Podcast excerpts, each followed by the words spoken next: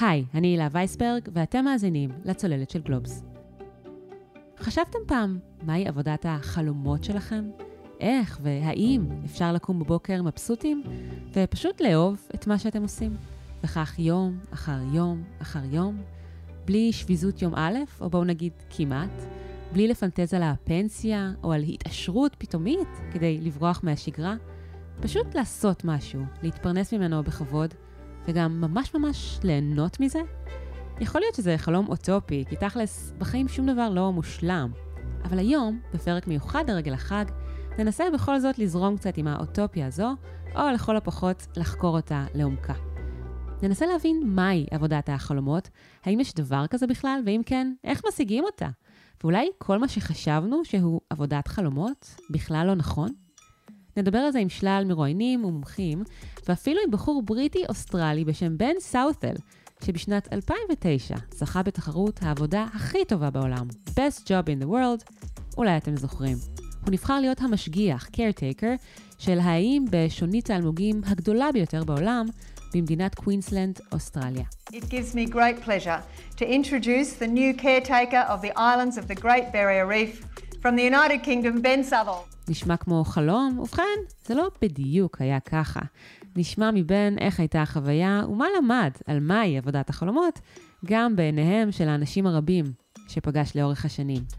ונדבר גם עם שירי דובר, כתבת הקריירה והניהול של גלובס, שעימה כתבתי כתבה בנושא עבודת החלומות, שמתפרסמת בסוף השבוע במגזין G של גלובס. חפשו אותה בעיתון ובאתר גלובס. היי שירי. אהלן. אז היום אנחנו מדברות על עבודת החלומות, לא סתם.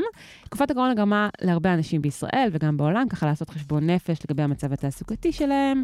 אולי הגיע הזמן לשינוי, אולי אנחנו בכלל לא אוהבים את מה שאנחנו עושים, אולי אפשר להסתדר בחיים האלה גם עם פחות כסף ממה שחשבנו. אז לא בכדי, דיברנו בשנה החולפת גם על ההתפטרות הגדולה, גם על ההתפטרות השקטה, ממש לא מזמן בפרק uh, שפרסמנו פה בצוללת. ולכן זו גם הזדמנות טובה לשאול, האם בכלל יש דבר כזה, עבודת החלומות? האם סוג כזה של עבודה בכלל ניתן להשגה? אז תראי, קודם כל, אה, הקורונה קצת אה, שיבשה את היחסים של אנשים עם העבודה. צריך קצת רקע על שוק העבודה לפני שמדברים על עבודת החלומות. בקורונה העובדים יצאו קצת למסע של חיפוש עצמי. פרופסור יצחק הרפז, נשיא המכללה האקדמית עמק יזרעאל, הוא חוקר בתחום יחסי עבודה. ואגב, את עבודת הדוקטורט שלו הוא עשה על שביעות רצון של אה, עובדים מהעבודה שלהם, כך שהוא מבין דבר או שניים בתחום. אכן, ופרופסור הרפז מדבר על כך ששביעות הרצון של העובדים בכל העולם כיום היא נמוכה יותר ממה שהיא הייתה לפני הקורונה. היום 65% עד 70% שבעי רצון מהעבודה שלהם. לפני הקורונה זה היה סביב ה-75 אפילו 80 תלוי במדינה ובתרבות. אז בסך הכל אנחנו די מרוצים, זה גם ככה מה שהוא אמר לי בשיחה שקיימתי איתו. יש לנו בכל זאת כבני אדם, אולי זה טיפה מפתיע לשמוע את הנטייה, כן, להיות מרוצים מחיינו, וגם להיות מרוצים ממקום העבודה שלנו, אבל ללא ספק הקורונה עשתה משהו לאופן שבו אנחנו תופסים את עצמנו אל מול מקום העבודה. וזה מצחיק גם שהוא אומר שאת יודעת, צביעות רצון זה דבר שהוא גם תלוי תרבות ותלוי מדינה, והבריטים משום מה תמיד פחות מרוצים. אבל זו סתם אנקדוטה. במסע שאנחנו יצאנו עליו לגלות את uh, אותה עבודת חלומות, אנחנו גילינו שאפשר לדבר על דבר כזה, יש כזה דבר עבודת חלומות. אבל את הזכרת את הבחור הבריטי שזכה ב... לשמור על האיים באוסטרליה. בן סאות'ל. כן, אז את יודעת, עבודת חלומות אמיתית היא לא כזאתי. אז uh, זה בדיוק מה שאומר הכלכלן והפסיכולוג הקליני פרופסור אורן קפלן, שאומר, תשכחו מזיקוקי עדינות, תשכחו מריגושים גדולים, מאיים באוסטרליה. עבודת חלומות, תכלס, אלה החיים היומיומיים, מה שאנחנו עושים באופן שגרתי, אולי לפעמים אפילו אפרורי, יום אחר יום אחר יום. כמו זוגיות. כמו זוגיות ארוכת שנים. מה שלא קיים בשעתיים של סרט, זה היום-יום. דקה אחרי דקה אחרי דקה, שבונה יום ושבוע ושנה ותקופה מאוד ארוכה. ובעצם השגרה הזאת, השגרה דווקא האפורה של היום-יום בעבודה, כמו בזוגיות אגב, היא החלק שצריך למלא אותנו. ושם בעצם ה engagement שלנו, המחוברות שלנו, באה לידי ביטוי. ועבודה באמת טובה מהבחינה הזאת, זה עבודה שמאפשרת יצירה של אה, שגרה מהסוג הזה. קפלן, אגב, הוא גם מנהל תוכנית פסיכולוגיה חיובית בתוכנית להב לפיתוח מנהלים באוניברסיטת תל אביב. הוא גם פורט את צמד המילים הזה, עבודת חלומות, לכדי כמה רכיבים ספציפיים שלדעתו חשוב שיתקיימו כדי שעובדים יהיו מבסוטים ביום-יום שלהם. אתה רוצה ללכת לעבודה, אתה מרגיש שהצוות שם מחויב לעבודה ומחויב אליך. בדרך כלל יש לך איזשהו לפחות חבר או חברה טובים במקום העבודה הזה. איזשהו מקום עבודה שהוא בסך הכל הוגן איתך, שהמנהל הישיר או המנהלת הישירה שלך, אתה מחובר אליהם, מעריך אותם, זה המשתנה אולי החשוב ביותר שקיים בניבוי של שביעות רצון במקום העבודה. בקיצור, יש משהו ביכולת לנהל אה, שגרה טובה בעבודת חלומות. משהו שמגיע לפיק מאוד מהיר, איזו עבודה מדהימה, זה בדרך כלל יותר מאפיין פרויקטים. זאת אומרת, יכול להיות אירוע, פרויקט, כנס, נושא מסוים, שאותו אתה מקדם בתוך מקום העבודה, ומקום עבודה שנותן לך פיקים כאלה, שאתה יכול להגיע איתם לשיא, בהחלט יש לו יתרונות. אבל זה לא החלק המהותי ביותר דווקא בעבודת חלומות, כמו שאנחנו כרגע דנים בה לאורך זמן. עוד רכיב חשוב שאורן קפלן מדבר עליו, הוא תחושה של flow בעבודה, זרימה. זה מה שקורה לנו למשל כשאנחנו נכנסים לסרט, וכל כך נשאבים אל הסיפור, שאנחנו ממש לא שמים לב לזמן שחלף. מה שנקרא flow או זרימה, שזו בעצם התחושה שהזמן חולף מהר. כלומר, הגעתי בשעה שמונה או תשע לעבודה, ואופס, שש או שבע בערב או חמש בערב. כלומר, היום חלף מהר, זה לא שאני כל הזמן מסתכל על השעון ומרגיש שהזמן לא זז. כלומר, החוויה הזאת שהזמן עובר מהר, בדרך כלל מסמנת מקומות שבהם אנחנו מחוברים. שירי, את דיברת גם עם כל מיני אנשים שאשכרה מעידים על עצמם, יש לנו את עבודת החלומות. מי הם האנשים ברי המזל האלה? כן, אני דיברתי בין היתר עם אה, מורן מנסור, שהיא אחות מיילדת, שסיפרה לי שזה, א', זה היה חלום חייה להיות אה, אחות מיילדת. היא גם כוכבת רשת, שזה עניין אחר, שבסטוריז שהיא מעלה, היא מבטאת את האהבה הגדולה שלה למקצוע באינסטגרם. אז עכשיו אה, היא בטח תכפיל את כמות העוקבים שלה בעקבות ההאזנות לפרק הזה שלנו. ומורן, את רואה אותה ואת מקנאה. את רואה את הברק בעיניים, את רואה את האהבה הגדולה. היא סיפרה גם מה גורם לזה להיות עבודת החלומות, אבל היא בפירוש אמרה לי, אני מגדירה את העבודה שלי כעבודת חלומות. זאת עבודת משמרות לא קלה, זה עבודה של סופאשים, עבודה של לילות, עבודה בבית חולים. ועדיין, היא עושה אותה, או כמו שהיא הגדירה את זה, אמרה, אני לא רואה בזה עבודה, אני רואה בזה חוג. חוג, עד כדי כך היא הולכת uh, בשמחה. הוא ממלא אותה בריגושים. ומתוך בחירה. מתוך בחירה. זה חוג שממלא אותה בריגוש כל פעם מחדש. אבל איך לא? להיות בלידה מדי יום? קצת בניגוד למה שאורן קפלן אומר, זה באמת uh, מאוד מאוד uh, מרגש ומציף באדרנלין בכל פעם מחדש. באמת זכות גדולה להיות uh, במקום שבו מגיעים חיים אל העולם. אז אכן כששואלים אותי אני תמיד מספרת שאני עובדת בעבודת החלומות ושאין עבודה שנותנת יותר סיפוק מלהיות ברגע הכי מיוחד והכי מדהים בחיים של אנשים, שזה הרגע שבעצם, רגע הבריאה, אין לזה תחליף להיות חלק מהרגע הזה. זאת בכלל לא עבודה שאת הולכת אליה משיקולים כלכליים, זאת לגמרי עבודה שאת בוחרת מתוך בחירה לנפש. לא נסתכל על זה כעבודה, זה נטו ללכת לחוג חדר לידה מבחינתי. אז אה, שירי, לעומת מורן, שנשמעת באמת בהיי ממה שהיא עושה, דיברת גם עם אה, מישהו שהיינו מצפות שיעוף על העבודה שלו לא פחות, אבל זה לא ממש ככה. כן, דיברתי עם אמיר, שהוא סקיפר, והוא בהחלט יודע שהעבודה שהוא עשה אותה לפני כעשור, שהוא מאוד נהנה ממנה, אבל היו לה גם חסרונות. אמיר היה איש צוות שהשיט יאכטות. הוא נהנה מאוד, הוא ראה עולם, הוא היה עם חבר'ה, תיאר את הכמויות האלכוהול שהם היו שותים מדי יום. הוא בסך הכל תיאר חיים צעירים, נפלאים ומלאי שמחה, שהם עבודה שהוא עוד קיבל שכר עבורה. אבל היה לזה גם אבל. היה את האבל של להיות עם אותו צוות כל הזמן. הוא סיפר שבאחת הפעמים הייתה תקופה שהם לא דיברו אחד עם השני, היה איזה מתח, איזשהו סכסוך, ועד היום הם לא זוכרים למה. זה לא פשוט, מעבר לזה שזה לא עבודה שאפשר לעשות אותה זמן רב. מתישהו אתה רוצה קצת את הבסיס, אתה רוצה את המשפחה, וזה לא עבודה שאפשר לקום כל בוקר ולעשות אותה.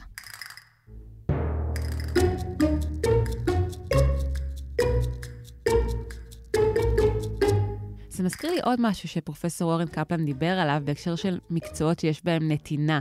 הרבה פעמים אנחנו נוטים לחשוב שמקצועות ש... שיש בהם הענקה ונתינה לחברה, נניח מורים ורופאים ואחיות וכן הלאה, וזה כן הסיפור של אה, מורן מנצור, הם באמת מקצועות שמסבים יותר אושר לאנשים שעוסקים בהם. ויש מחקרים שמעידים על כך שזה באמת ככה, אבל אורן קפלן מחדד שיותר מאשר הנתינה, זה הרבה פעמים הדברים היומיומיים, הקשר עם החברים שלנו, הקשר עם המנהל הישיר, איך היה לרופא בניתוח הספציפי בהקשר של האינטראקציות שהיו שם, וכמה שעות הוא עמד על הרגליים. אז לפעמים חלומות נשגבים על נתינה, את יודעת, נוחתים אל קרקע המציאות, אנחנו גם רואים את זה עכשיו עם אה, מחאות הרופאים שעובדים 26 שעות ברצף, וככל הנראה יעבדו פחות uh, בקרוב, כי המחאה שלהם uh, נושאת פרי.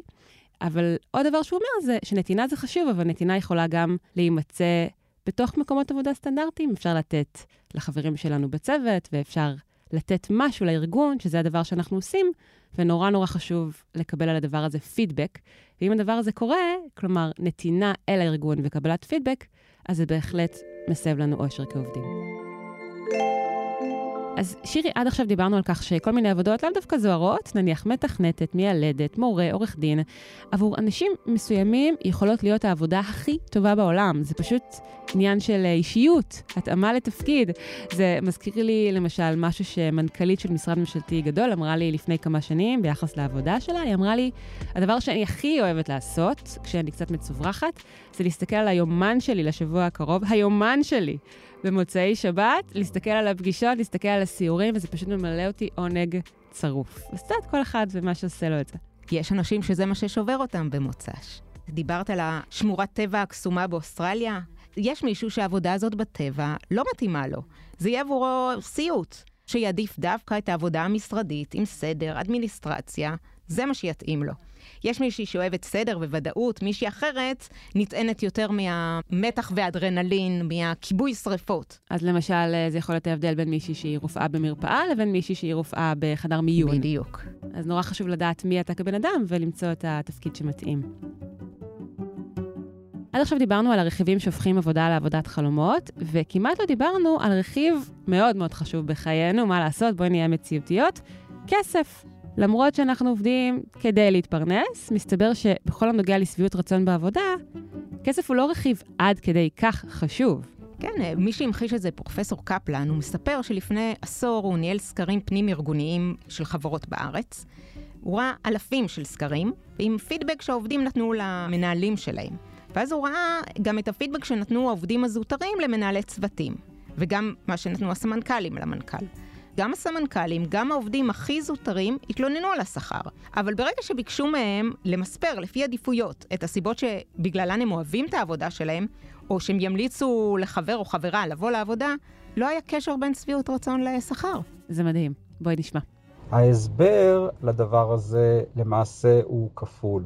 ראשית, את המשא ומתן על השכר אנחנו עושים כשאנחנו נכנסים לארגון או נכנסים לתפקיד. כלומר, אם יש ארגון אחר שיציע לי שכר יותר גבוה באותם תנאים, אני אקח את העבודה האחרת. ואם כבר נכנסתי לארגון הזה, בעצם איבדתי איזושהי הסכמה לעבוד בשכר הספציפי הזה. אבל פרופסור קפלן מחדד שעובדים כן רגישים מאוד לחוסר הוגנות שמגלה הארגון כלפיהם. כמובן שאם הובטח לי קידום ועלייה בשכר והדבר הזה הופר, אני ארגיש מתוסכל, אבל זה לא בגלל שהשכר שלי לא מספיק גבוה, אלא בגלל שהיו לא הוגנים איתי. זאת אומרת, זה חוזר למערכת היחסים. כל עוד היו הוגנים איתי, מילאו את התנאים שהבטיחו לי כשקיבלתי את העבודה או את התפקיד, אני עם עצמי יכול להגיד, הייתי רוצה להרוויח יותר, אבל זה לא מהווה גורם שמשפיע על האנשים לעזוב את הארגון או משנה את שביעות הרצון שלהם. לפני שנמשיך ונדבר על מהי עבודת חלומות ואיך משיגים אותה, בואו נצלול רגע לסיפור של האדם שלכאורה זכה בעבודת החלומות הכי חלומית שאפשר לדמיין. לבחור הזה, שמזה 13 שנה מתגורר בבריסבן, אוסטרליה, קוראים בן סאות'ול. כיום הוא בן 47, אבל בשנת 2009, כשזכה בתחרות העבודה הכי טובה בעולם, Best Job in the World, שארגנה על מדינת קווינסלנד באוסטרליה, הוא היה בחור צעיר והרפתקן, ובעיקר מאוד אנרגטי, בן 34. סאות' הול גבר על כמעט 35 אלף מועמדים מרחבי העולם, ובמשך חצי שנה הוא היה המטפל של איי שונית המחסום הגדולה, אי שם בצפון מזרח אוסטרליה, The Great Barrier Reef. מדובר באחד המקומות היפים בעולם, כפי שאתם רק יכולים לדמיין. הוא כמובן לא עשה זאת בחינם, אלא תמורת 150 אלף דולר אוסטרלי, שהיו אז כמעט 450 אלף שקל. והוא גם מתגורר בווילה מפנקת, עם חמישה חדרי שינה ובריכה, באי המילטון. לא רע בכלל. כך נשמע בן סאות'ל ממש רגע אחרי הזכייה, בשנת 2009. We've all been very nervous today, but to go away now as the island caretaker for Tourism Queensland and the Great Barrier Reef is an extreme honour. העבודה שלו בעצם הייתה להיות פרזנטור של האיים, לצלם, לכתוב עליהם בבלוג שלו, להתראיין למי שירצה, והמונים רצו, כולל אפילו אופרה. וכל זה כדי לחשוף את האיים לכמה שיותר אנשים, וככה להגדיל את כמות התיירים שמגיעה אליהם. אגב, זה באמת קרה. בשנתיים שאחרי הקמפיין, מספר הביקורים לאי המילטון זינק, הוא גדל פי חמישה. אז איך נראו הימים של בן כמטפל האיים? דיברתי איתו על כך בשיחת זום לפני כשבועיים. Then an average day would be, you know, obviously breakfast, go out and do whatever the tourism experience was that was on offer. That could be diving or mountain biking or going off and doing some stuff with the backpackers or living on this beautiful six star island. And then every day I'd do the experiences, I'd take the photos. Every night in the evening, I'd probably have to meet the hotel manager or the owner of the hotel and have dinner with them or entertain another journalist. And then when dinner's finished at nine o'clock in the evening, everyone else goes to bed and then Ben started his job. Because I then had to write the blogs and edit the videos אז בן עשה שנורקלינג, טייל על הרים, רכב על אופניים ואכל ארוחות ערב מפנקות, אבל כפי שאולי כבר התחלתם להבין, זו לא הייתה עבודה שבה שוכבים על ארסל ועושים סלפי. בן מספר שיותר משזו הייתה העבודה הכי טובה בעולם, זו הייתה העבודה הכי עמוסה בעולם. busiest job in the world. Yeah, I mean, it was. It, they were long days. So if you take a typical day, my role was to really produce content for a blog, to photograph it, to video it, to produce content for YouTube, to do phone calls at two o'clock in the morning because it was the time that would link up to the TV show in, in New York. So my life would be delivered to me as a PDF on a Monday morning, and I'd know the next two weeks of what I was doing almost to the minute. Where it was, you know, eight fifteen, be at the helicopter landing pad, eight thirty take off, fly to this place. I literally knew the next two weeks of my life by the fifteen minute section. כן, כן, שמעתם נכון, מדי שבועיים החיים של בן נשלחו אליו כקובץ PDF, שבו נכתב בדיוק מה הוא עושה בכל רגע ורגע ביום, במרווחים של 15 דקות. ובכל זאת, ככה הוא מסכם את החוויה. The reality of the best job in the world was it was bloody amazing, absolutely incredible, really, really wonderful, but hugely busy. איך נראים היום החיים של בן? האמת, יש בהם גם חלקים לא כל כך זוהרים. הוא אמנם הקים חברת תיירות בשם Best Life Adventures, שמובילה טיולים ליעדים אקזוטיים בכל העולם, והוא מת על זה. אבל ברמה האישית, הוא משלם מחיר כבד על המרחק מהמשפחה באנגליה. בן נשאר לגור באוסטרליה, התחתן שם עם סופי, ויש לו גם ילד בשם אטלס, כן, כן, אטלס, שכיום הוא בן חמש. ואת ההורים שלו, שלבינתיים כבר התבגרו, וגם את אחותו והאחיינים שלו, הוא לא רואה הרבה, וזה כואב. The distance to family is the hardest thing to deal with all of the time, especially as parents get older. And I've watched my cousins grow up, sorry, my nephews grow up and my niece, and they are now, you know, 18, 15, and 13. And I never wanted to be the remote uncle. I never wanted to be the one that lives overseas because I had an uncle like that and he was the most fun, awesome uncle, but I saw him eight times in my life and I've become that uncle. And I hate that part of what having this lifestyle has given me. בן מספר שכשהיה ילד היה לו דוד מקסים וכיפי, אבל הוא היה הדוד המרוחק, זה שגר בחו"ל.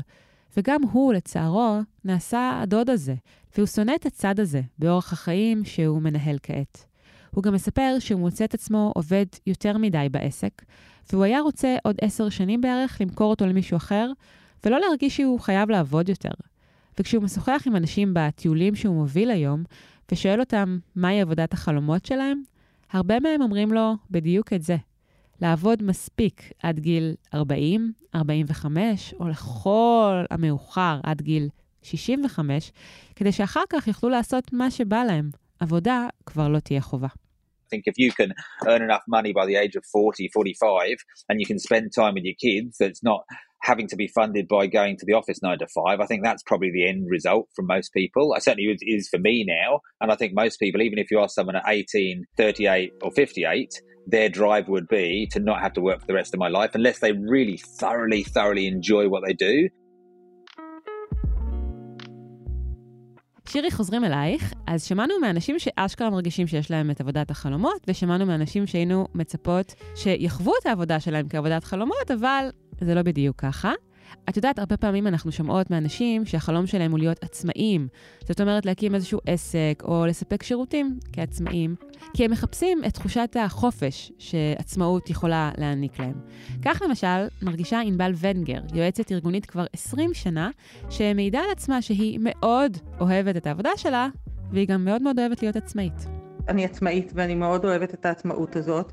אני אוהבת את זה שאני אדון לעצמי, שאני לא חייבת דין וחשבון לאף אחד, שאני קובעת מה אני עושה, מתי ועם מי. לי באופן אישי זה חשוב יותר מתחושת היציבות שחסרה בחיים של עצמאים למשל. גם בן סאות'ל הבריטי אוהב להיות עצמאי. לפני כמה שנים הוא הקים חברת תיירות, דיברנו עליה שמובילה טיולי אקסטרים ברחבי העולם, והוא לא היה יכול לעשות את זה לו היה שכיר, כמובן.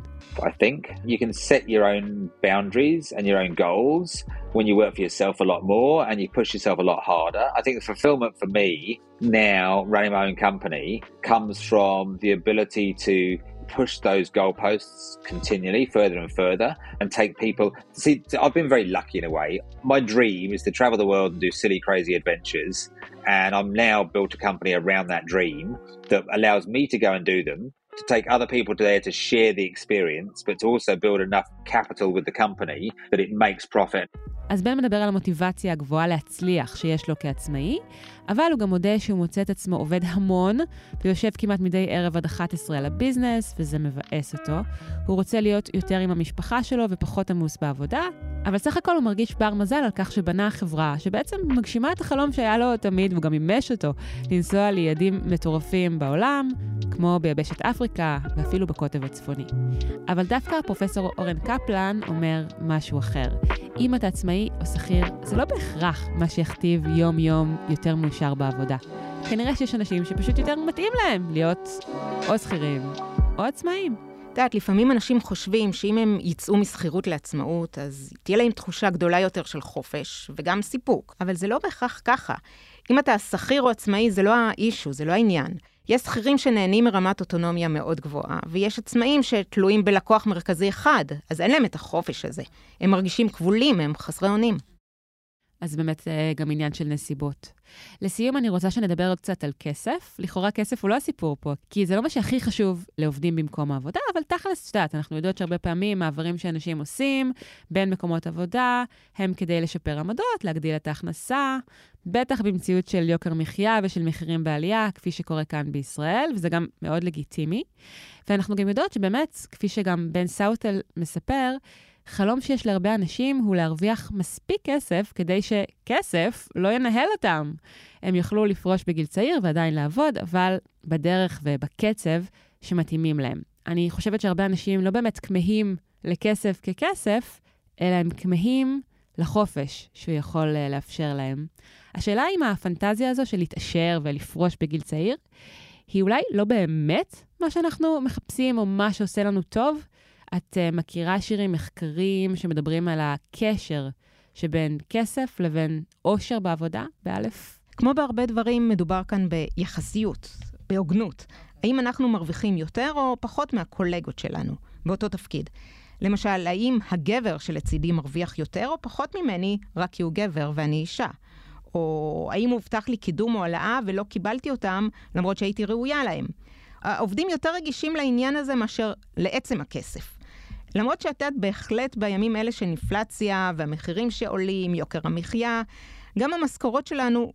נשחקות בעצם. נשחקות, הן שוות פחות. אפשר להתווכח על זה אם זה הדבר ההוגן הוא באמת לשלם לנו יותר. אני חושבת שהדבר ההוגן הוא תמיד לשלם לנו יותר. זה בטוח. אז לסיום שירי, מה את אומרת? מה, מה למדנו מהכתבה? יש כזה דבר עבודת חלומות, האם אפשר להתקרב לשם? אולי אנחנו כבר שם. עבודת חלומות באמת תלויה במי שעושה אותה ואיך הוא רואה אותה. אני חושבת שזה מאוד מאוד קשור גם לשמירה על עצמך מפני שחיקה. ומשמעות, כשאתה עושה משהו עם משמעות, אתה קצת מגשים חלום. אין ספק, וכל אחד והמשמעות שלו. שירי דובר, תודה רבה. תודה לך. עד כאן עוד פרק של הצוללת. אתם יכולים למצוא אותנו באתר גלובס, בספוטיפיי או בכל אפליקציית פודקאסטים. נשמח אם תעשו לנו subscribe, ואם אהבתם, שילחו את הפרק לחברה או חבר שאתם אוהבים. אור שמיר ערך את הסאונד. בצוות הצוללת חבר גם אורי פסובסקי.